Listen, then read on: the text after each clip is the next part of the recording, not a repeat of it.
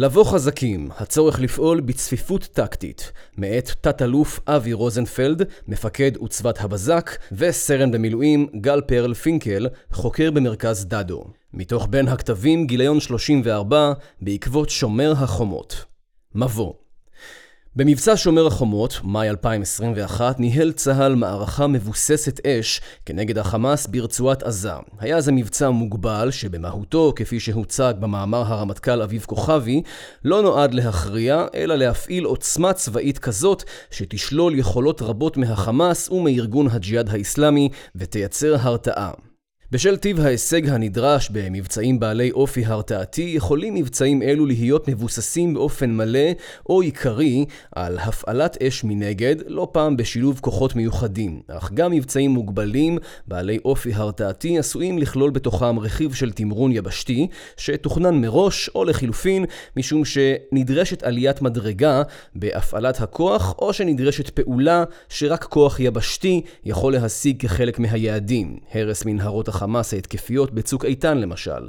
לעומת זאת, במבצעים בעלי אופי הכרעתי, הפעלת הכוח היבשתי היא המאמץ העיקרי, שכן כמאמר אלוף במילואים יאיר גולן, קצין צנחנים שפיקד בחומת מגן על חטיבת הנחל, לא תהיה הכרעה ללא תמרון אל עבר ריכוזי הסדק של האויב.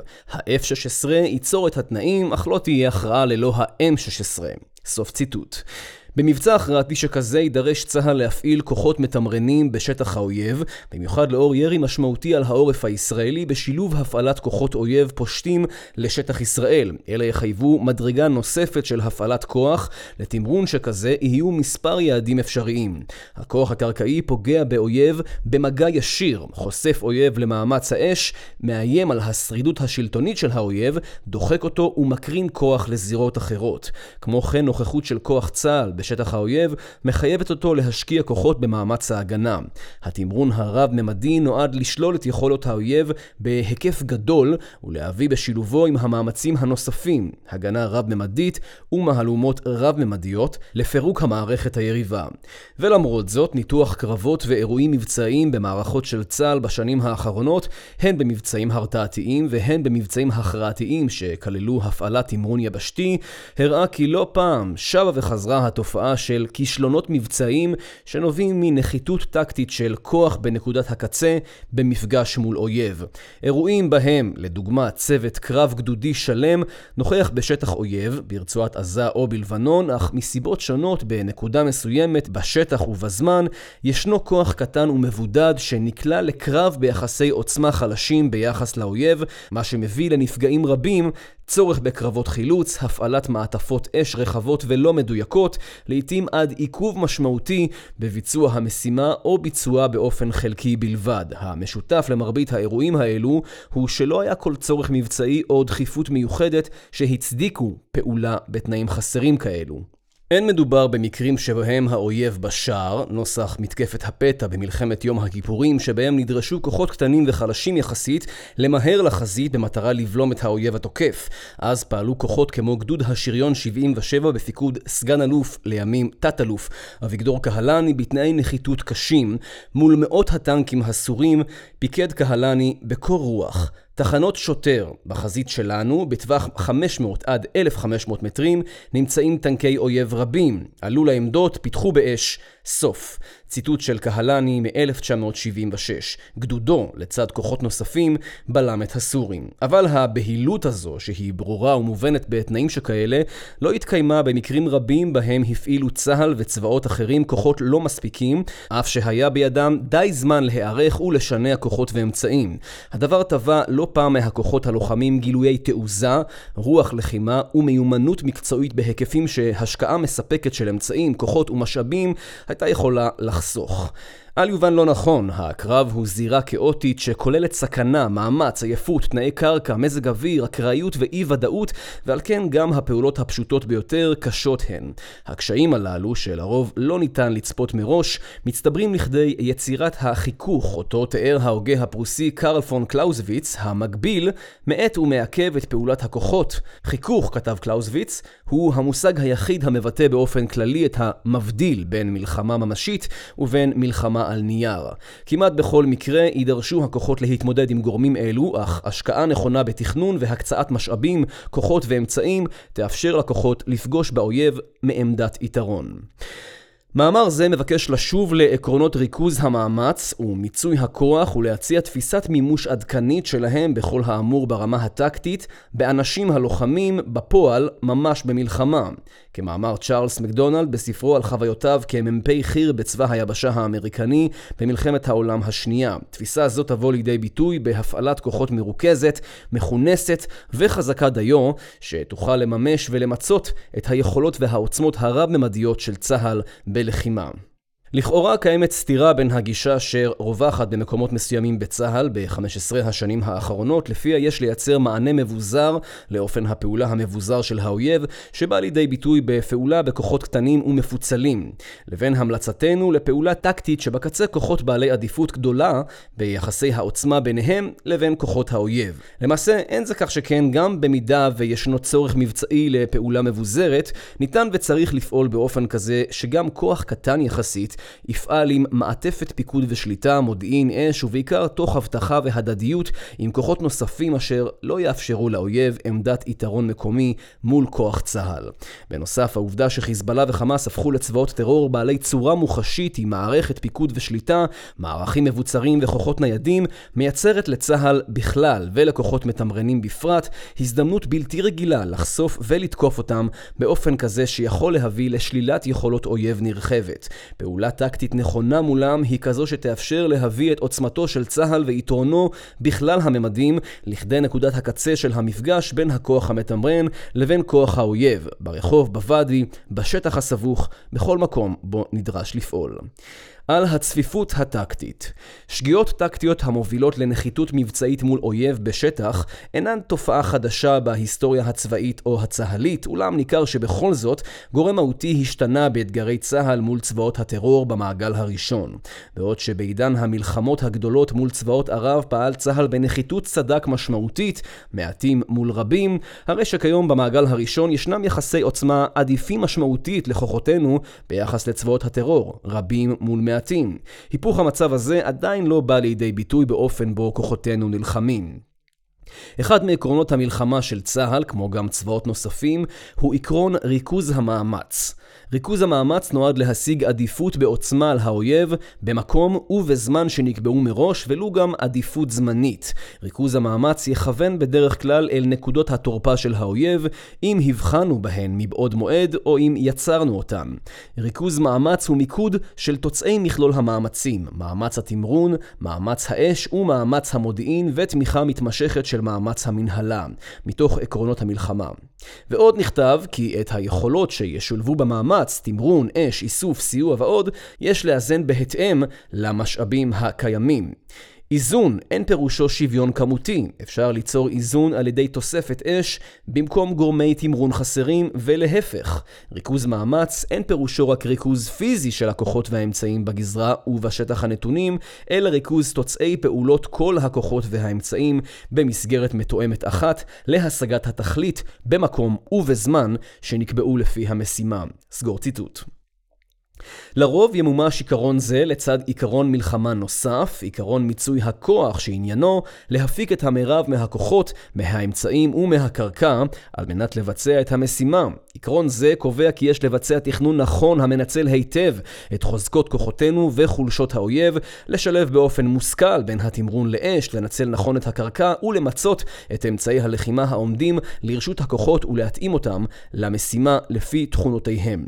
והנה, במקרים רבים הכוחות המתמרנים פועלים כאילו הם עדיין המעטים, בין שהדבר נובע מתחושת דחיפות שאינה מחויבת ובין שנובע מאתוס בעל ערך כשלעצמו של עמידה בשין, לעתים שאינו משרת את המטרה או ההישגים המבצעיים הנדרשים ביחס לקרב או למערכה. במקרים רבים אנו רואים כוח מתמרן שפועל בתנאים מבצעיים לא מספקים, למשל ללא מיצוי המודיעין והאש לפי שלב ההסתערות, או כניסה לשטחים בנויים ללא המתנה להגעת מרכיבי רכיבי שריון והנדסה, גם כאשר אין צורך אמיתי המחייב פעולה חסרה כזו. כשנמנעו מלעשות כן, מאילוצים שונים, התוצאה הייתה לא פעם קרב גבורה, כלומר אירוע רצוף תקלות וליקויים בתוכנית מבצעית, במוכנות הכוח למשימה ובמיומנות המקצועית אשר חייבו מפקדים ולוחמים לפרוץ קדימה ובאומץ ליבם ויכולתם למנוע את קריסת המערכות ולהשלים את המשימה.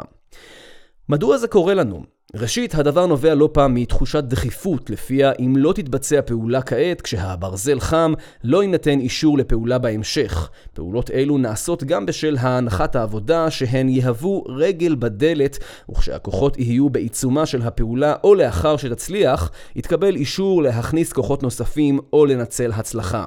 שנית, הדבר נובע מהאתוס הצבאי ההתקפי, דבר חיובי כשלעצמו, וכן מתוך חשש המפקדים להיתפס כמי שלא חתרו למגע מהיר עם האויב. שלישית, לעתים פעולה מהירה גם על חשבון המתנה לצבירת כוח נוסף או תקיפות מקדימות מן האוויר, פירושה פעולה כנגד אויב חלש יותר שטרם הספיק להתאושש או להיערך טוב יותר.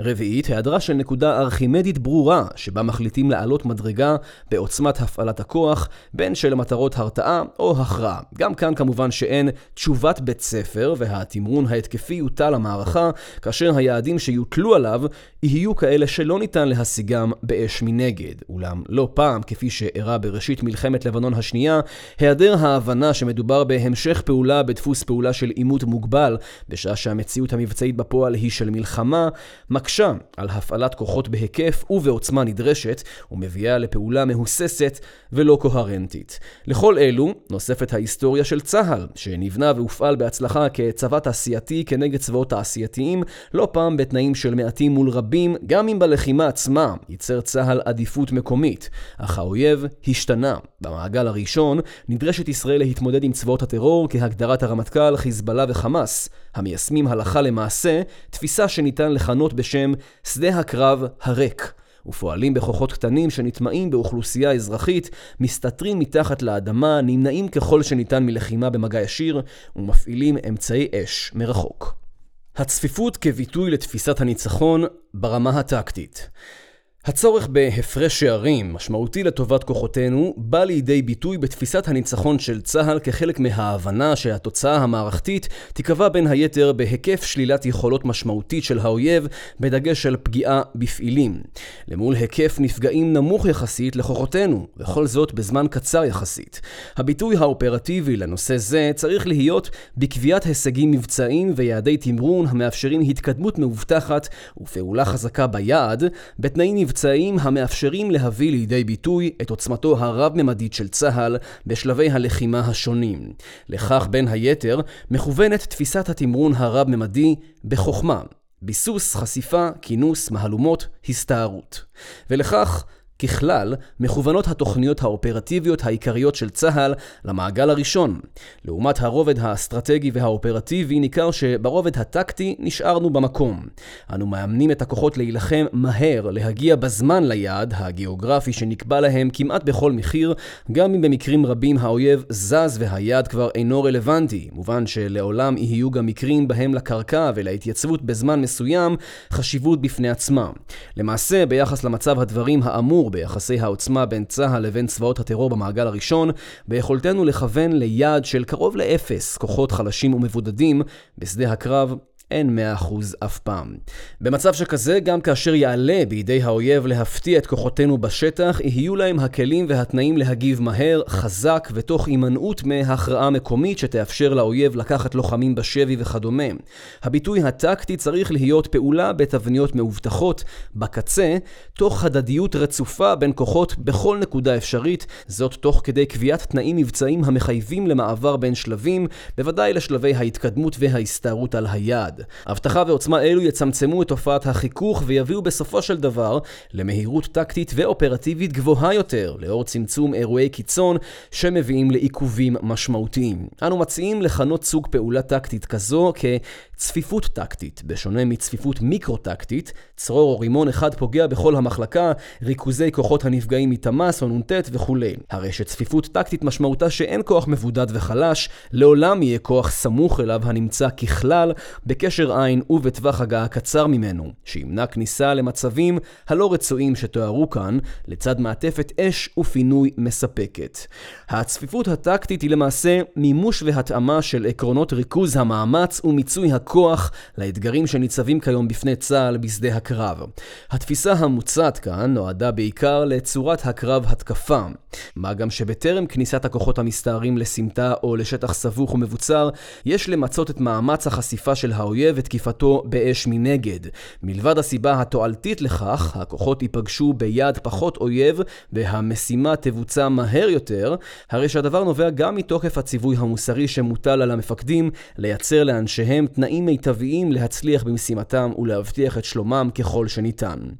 כמו כן, יודגש כי המלצתנו לפעול בצפיפות טקטית נוגעת, כשמה כן היא, לדרג הטקטי, שכן בעוד שהדרגים הטקטיים נדרשים להסתער על היעד לאחר שנערכו כראוי, צברו די כוחות ומיצו את מאמץ החשיפה והתקיפה, הרי שעל הדרג האופרטיבי לנהל מבצעים דינמיים ולשמר את המומנטום המערכתי, הן במטרה להביא במהירות לשבירת האויב כתוצאה מאי יכולתו להתאושש ולהסתגל, ההכרעתו כמערכת, והן על מנת להסיר במהירות את האיום החמור שמציבים צבאות הטרור על העורף. היה כבר מי שהמליץ לכלול את עקרון המהירות בעקרונות המלחמה של צה"ל, והציווי בדבר קיצור משך המערכה כך שתסתיים בתנאים רצויים לישראל ראוי שיעמוד לנגד עיניו של צה"ל. ייתכן שיתקיים לעתים מתח בין הצורך לפעול מהר ברמה האופרטיבית לבין הצורך לפעול חזק ובאופן שממקסם את האפקטיביות ברמה הטקטית בקצה, אך אומנות המלחמה מחייבת לדעת לאזן בין הקצוות, מה גם שפעולה טקטית מהירה אך חלשה מדי בקצה עלולה להביא לאירועים מבצעים שליליים לכוחותינו, ריבוי נפגעים, נעדרים, כניסה למערבים וכיוצא בזה, אלו יביאו לעיכוב ולעצירת המומנטום. אין להבין מכך שתמיד ניתן להמתין למשאבים נוספים, מה גם שהקביעה שלכוח יש די מודיעין, אמצעים, כוח אדם וסיוע היא לא פעם שרירותית במהותה. האלוף במילואים משה קפלינסקי, יוצא חטיבת גולני וסגן הרמטכ"ל במלחמת לבנון השנייה, אמר בשעתו כי בימי האינתיפאדה השנייה ניתן היה לשאול שאלות על קידוש המשימה אל מול התנאים האופטימליים, ובהיעדר די משאבים ומודיעין, ובתנאי שאין מדובר ביעד ערכי מאוד. פצצה מתקתקת, ניתן היה לדחות את המשימה עד שאלו יתמלאו. התפיסה הזו אינה תקפה במלחמה, קבע והמשיך, כשאתה עוצר התקפה עוגדתית ואומר יש ערפל, לא עובד. לא עובד. דבקות במשימה, לאור המטרה, הוא העיקרון הראשון בעקרונות המלחמה של צה"ל. ובמלחמה, בסופו של דבר, צריכים אנו לפעול עם המשאבים שישנם, אך אז נדרש המפקד להבהיר לרמה הממונה מה ביכולתו לבצע עם הכוח שבידו, כך שמחד יוכל לבצע לפחות חלק מהמשימה, בדגש על תפיסת חלק מהשטח, ועדיין לשמר בקצה, בחיכוך עם האויב, כוח צפוף טקטית שיכול להתגבר על כל איום. מקרי מבחן. במטרה להמחיש את הבעיה יוצגו לעיל שני צמדי קרבות בהם יתואר קרב בו לא מומש עיקרון הצפיפות הטקטית, ולעומתו קרב בו פעלו הכוחות לאור עיקרון זה. אף שכל קרב הוא אירוע ייחודי, ניתן למצוא מאפיינים דומים דיו בין הקרבות בכדי להשוות ולהפיק לקחים מהם. חשוב לציין כי אין בדברים האמורים ביקורת על מי שנדרשו לאתגר בשעת מלחמה, אלו עשו כמיטב יכולתם, פגעו באויב וחתרו למגע. מנגד, ודאי ניתן ללמוד מהשגיאות שנעשו בכדי להיות טובים ומשוכללים יותר בפעם הבאה. דוגמה מובהקת היא הקרב של עוצבת עידן בג'נין, אשר במסגרתו הוטל על עוצבת השרון, חטיבת חיר במילואים, לכבוש את מחנה הפליטים בעיר. בפועל, הכוח שהוקצה למשימה היה חסר את המיומנות המקצועית והעוצמה הדרושים בכדי לעמוד במשימה. במהלך הקרב לכיבוש מחנה הפליטים בעיר נקלע כוח רגלי למערב מחבלים בסמטה במחנה. הכוח שהיה נתון במצב נחיתות מול מחבלים חמושים שהיו ביתרון מולו והצליח לחתר אותו. זמן רב נדרש לקרב חילוץ ארוך שכלל הפעלת כוחות עתודה, בין היתר מחטיבת גולני, מחטיבת הנחל ומשייטת 13, עד שעלה בידי הכוחות לסגור את האירוע המבצעי הזה, שהפך על רקע היקף הנפגעים לכוחותינו לאירוע מכונן ועל השפעה שחרגה הרבה מעבר לרמה טקטית. האירוע פגע בהישגי מבצע חומת מגן כולו ויצר בקרב מפקדי הצבא הסדיר דימוי שגוי, לפיו חלק מיחידות המילואים הן צבא סוג ב'. באופן ביקורתי עלינו לשאול האם אופן פעולת הכוחות בקצה בקרב זה הייתה חזקה מספיק, צפופה מספיק, האם התקיימה הדדיות רציפה בין כוחות כזו שקיומה היה אמור לאפשר תגובה מהירה של הכוחות בשטח להפתעה ראשונית וסגירה מהירה יותר של האירוע. גם בשטח צפוף שמייצר אתגרים מבצעיים, מקשה על תנועה בכוחות גדולים ועל התמצאות ושפה משותפת בין הכוחות, ניתן ונכון לפעול בצפיפות טקטית, בפעולה איטית מאובטחת, תוך שמירה על הדדיות בכל השלבים.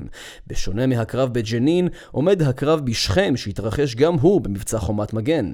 המטה הכללי חשש אז מהלחימה הצפויה בעיר שכם, בדגש על הקסבה, הרובע העתיק, הצפוף והמרכזי בעיר שבו נערכו פעילי טרור רבים של הפתח והחמאס. כיבוש שכם נחשב לאתגר קשה והמודיעין העריך כי בעיר ישנה מאות חמושים. משימת כיבוש העיר הוטלה על אוגדת יהודה ושומרון, שלה הוקצה לטובת המשימה כוח גדול ומקצועי. שתי חטיבות חיר סדירות, הצנחנים וגולני, ולצידן חטיבת שריון במילואים. בתדריכים שקיימו המפקדים לחיילים הם הדגישו את חשיבות הדבקות במשימה. מפקד גדוד הצנחנים 890 סגן אלוף אמיר ברעם אמר לחייליו כי עליהם לפעול לא מתוך רגשי נקמנות אלא כאנשי מקצוע. אני רוצה כמה שיותר מחבלים עם כדור בין העיניים, אבל מי שמרים ידיים או נמצא ליד נשים וילדים אסור לפגוע בו. הכוחות תקפו את הקסבה מכמה כיוונים בשתי גישות שונות. חטיבת גולני בפיקוד אלוף משנה משה צ'יקו תמיר הפעילה כוח רב תוך שהיא נסמכת על יכולתה לנוע באופן ממוגן על גבי נגמשים מסוג אכזרית. הדבר הביא לנסיגת רבים מהפעילים החמושים הפלסטינים לחלקה המערבי של הקסבה, שכיבושו הוטל על חטיבת הצנחנים עליה פיקד אלוף משנה אביב כוכבי. כאן בחרו הצנחנים בשיטת תנועה מתוחכמת, כשכוחות משנה קטנים מתקדמים בעת ובעונה אחת, תופסים בתים בקסבה ויוצרים בלבול אצל החמושים באשר לתמונת המצב האמיתית בלחימה. לעתים קרובות פתחו חוליות פלסטיניות בירי על כוח ישראלי מבלי לדעת שבכך הן חושפות עצמן לפגיעת צלפים מכיוון אחר. אף שהמבצע לכיבוש שכם ערך שבוע, נמשכה הלחימה בקסבה פחות מ4 ימים. במהלכה הרגו הצנחנים כ-70 פעילים. לכוחות צהל היו מספר פצועים והרוג אחד. ניכר כי לאוגדה הוקצו די כוחות בכדי להכריע את האויב ולנצח בקרב, ובכלל זה סיוע אווירי של מסוקי קרב. כפי שניתן לראות בדוגמת הקרב בשכם, עקרון הפעולה בצפיפות טקטית אינו מחייב כלל וכלל פעולה שבלונית נעדרת תחבולה, כזו שבה כוחותינו מגיעים רק מכיוון אחד. ההפך הוא הנכון. ניתן לפעול למספר כיוונים באופן תחבולני ומפתיע, כפי שנעשה במקרה המתואר, ובתנאי שהכוחות בקצה לא יהיו חלשים ומבודדים בנקודת המפגש עם האויב. מקרה בוחן נוסף הוא קרב בינט ג'בל במלחמת לבנון השנייה.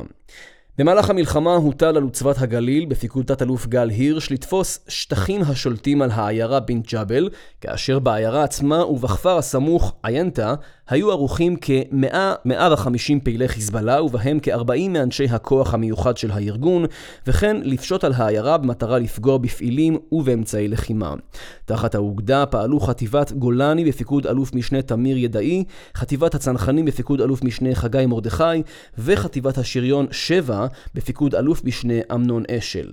ביום הראשון לפעולה, 23 ביולי 2006, נפצעו 14 לוחמים מגדסר, גדוד סיור של גולני, לאחר שזוהו בטעות כפעילי חיזבאללה והותקפו בידי כלי טייס של חיל האוויר. במהלך חילוצם נפגעו 2 טנקים מחטיבה 401 ונהרגו 2 חיילים ונפצעו מספר חיילים ובהם מגד שריון. במקביל הרג כוח מגדוד 51 עליו פיקד סגן אלוף יניב עשור 3 פעילי חיזבאללה בשתי התקלויות מטווח קרוב. בבוקר ה-26 לחודש החליט מגד 51 לתפוס מספר בתים בפאתי העיירה. הגדוד נע בשני כוחות משנה. המגד נע עם פלוגה א' ממזרח וסגנו נע עם פלוגה ג' ממערב. הפלוגה המסייעת נעה מעט מאחור בחיפוי. פעילי החיזבאללה שמעו את ניסיונות הפריצה של כוח הסמגד לאחד הבתים והחלו חילופי אש מטווח קרוב. סמוך לבית היה מטע זיתים שהפך לשטח הריגה. ממם וחייליו נתקלו שם בפעילי חיזבאללה ונפגעו. הסמגד הסתער לחלצם ונפצע ובהמשך נהרג כשקפץ על רימון והציל את חיי הפצועים הסמוכים אליו. לאחר כרבע שעה מתחילת הקרב נהרגו 5 לוחמים, בהם הסמגד והממם, ו2 נוספים נפצעו אנושות.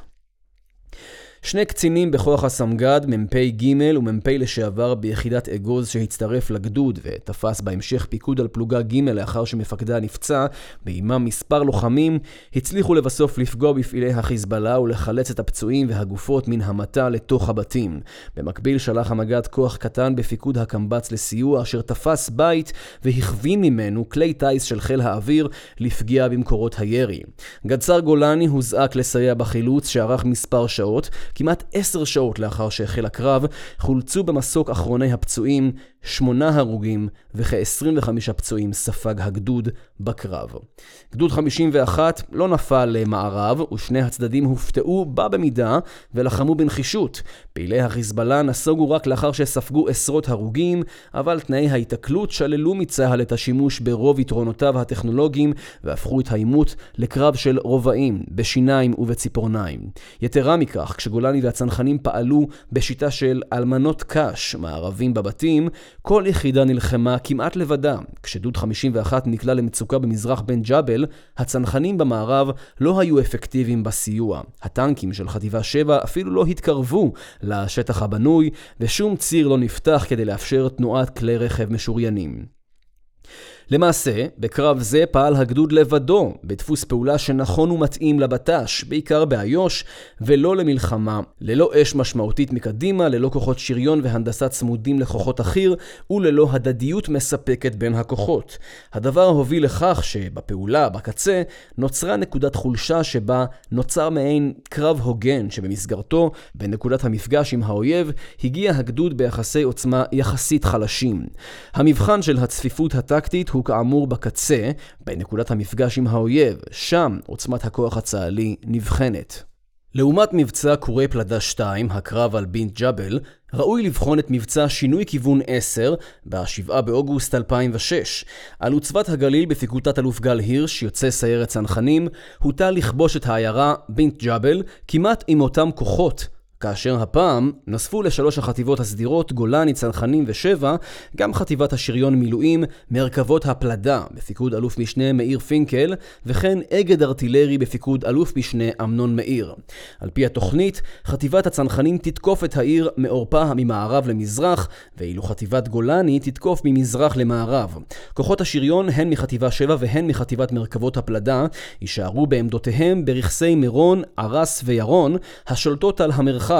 על חטיבת מרכבות הפלדה הוטל גם לפרוץ ציר רקם אל פעתי בן ג'בל בקרבת רכס השלעבון, על מנת להביא טנקים לעמדות אש במרחב שבו פועלת חטיבת הצנחנים, מקום לא צפוי להגעת שריון ודרך לא שגרתית, כך יותקף המרחב מכל עבריו באש טנקים ובפעולת רגלים אל שטחי המפתח. מרכז האש עם האגד הארטילרי בשיתוף עם כוחות אוויריים יפעיל את מעלומת האש. הקרב, כתב הירש, התנהל על פי התוכנית. טרם הלחימה של כוחות היבשה הקפיד מפקד האוגדה למצות ככל שניתן את מאמצי האש, האיסוף והמודיעין במטרה לפגוע באויב, וגם זה ביטוי לתפיסת הצפיפות הטקטית שגורסת שיש לייצר לפעולות כוחות היבשה תנאים מבצעים טובים ככל שניתן.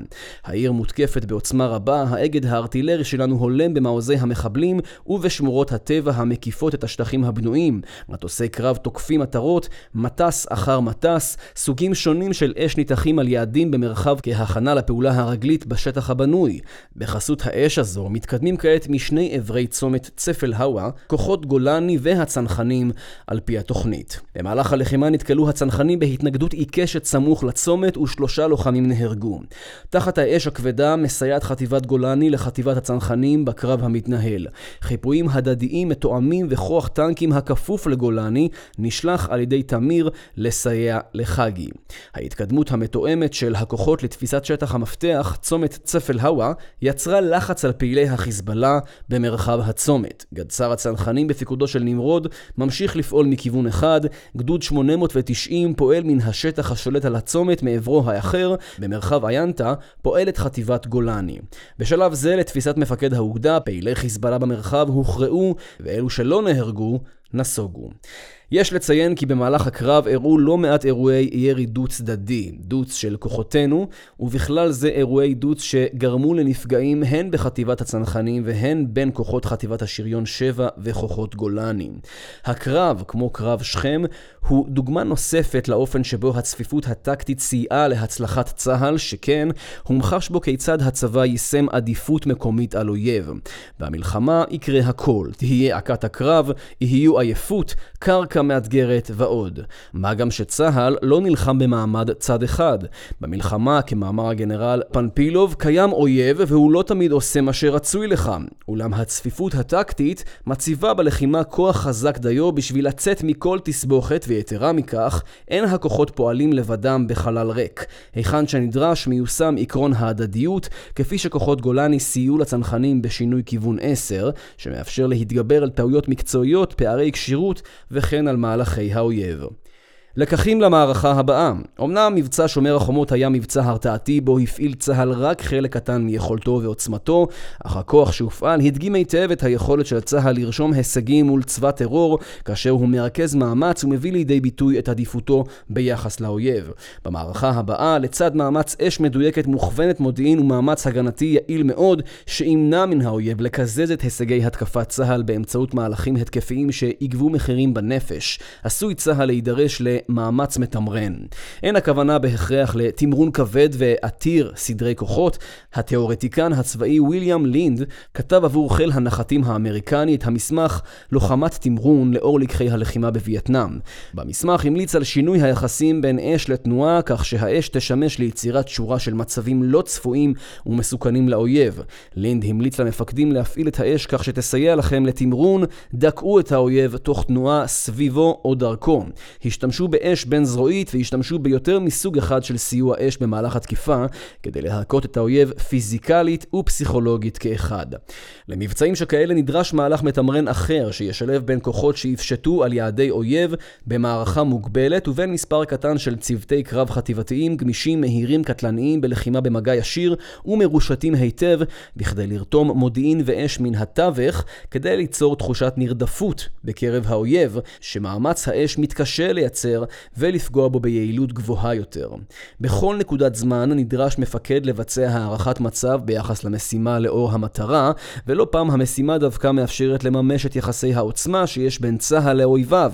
כאמור, קיימים מקרים בהם ישנה בהילות נוסח מלחמת יום הכיפורים, במיוחד נוכח האיום החמור שמציבים צבאות הטרור על העורף, שהמחשה לו גם אם בזעיר אנפין במבצע שומר החומות. אך בעוד שמהדרג האופרטיבי נדרש לפעול במהירות כדי להסיר את האיום על העורף וליצור ולשמר את תנופת ההתקפה, הרי שמהרמה הטקטית נדרש להקפיד לפעול באופן החזק ביותר האפשרי, ולא האובייקטיבי, שכן לא פעם ניתן להשקיע עוד כוחות ומשאבים במשימה, בכדי שבסופו של יום, בקצה, האויב יפגוש כוח עדיף של צהל, שהרי המטרה, כמאמר הרמטכ"ל כוכבי, היא להביא אקדח לקרב הסכינים, ולא לנהל קרב הוגן.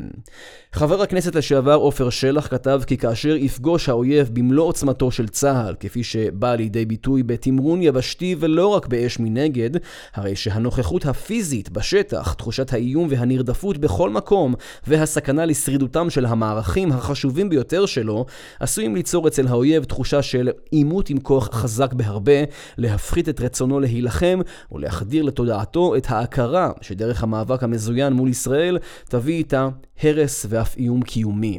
אך כדי לממש תמרון שכזה נדרשת פעולה בצפיפות טקטית. הערכות להפעלת כוח מתמרן בצפיפות טקטית שתציל מול האויב כוחות יבשה חזקים בהיקפם, בציודם ובחימושם, בכמות ניכרת, תצמצם את האיומים שמולם ניצב הכוח המתמרן ותהפוך את התמרון, בין שיעשה במתכונת של פשיטה במבצעי הרתעה או כיבוש במבצעי הכרעה, לחלופה ריאלית שמחיריה לא גבוהים באופן יחסי. חשוב להדגיש כי התמרון חייב להיעשות בכוחות חזקים מאוד שלהם עדיפות מוחלטת על האויב בעוצמה, כמות ואיכות. הגנרל וויליאם דפוי, שפיקד במלחמת וייטנאם על דיוויזיות החיר, אמר בפרפרזה על קביעתו הידועה של הגנרל נייתן בטפורד פורסט כי הניצחון מגיע לצד המצליח לרכז את כוחותיו במקום הקריטי וברגע הקריטי בשדה הקרב.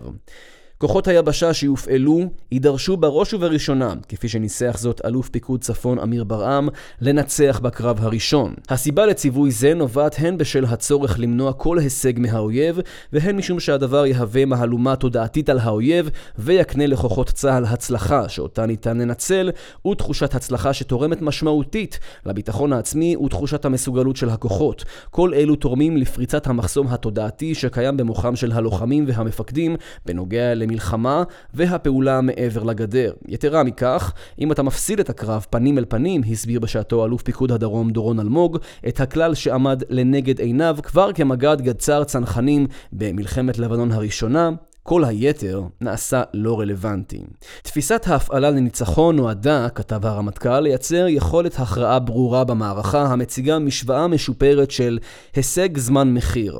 אחד הביטויים הטקטיים של התפיסה הוא עקרון הצפיפות הטקטית שמאפשר לכוחות היבשה לממש משוואה זו של הישג הגבוה בזמן קצר ובמחיר קטן ככל שניתן. בכל האמור במשתנה הזמן במשוואה, הרי שלכאורה ניתן להניח שמשך הזמן הנדרש כדי לכנס את כלל סד"כ הכוחות הדרושים לביצוע מיטבי של פעולה וכדי למצות מאמצים שונים בהם אש ומודיעין בטרם לחימת הכוחות במגע ישיר כנגד האויב מעריך את משכו של העימות. זוהי תפיסה שגויה, כשם שבטרם יציאה לריצה מוטב להקדיש זמן בנעילה נכונה של הנעליים וקשירה הדוקה של השרוכים כדי למנוע נפילות, פציעות ועיכובים במהלכה, כך מוטב להקדיש זמן במידת האפשר כמובן לרכז ולכנס נכון את הכוח בטרם פעולה, שאם לא כן תקלה חולשות וכשלים עלולים להתרחש ולהעריך את הפעולה, כמו גם להציב את כוחותינו בעמדת נחיתות שממנה נבקש להימנע. חכם המלחמה הסיני סון טסו כבר עמד על כך שלא ניתן להיות חזקים בכל מקום,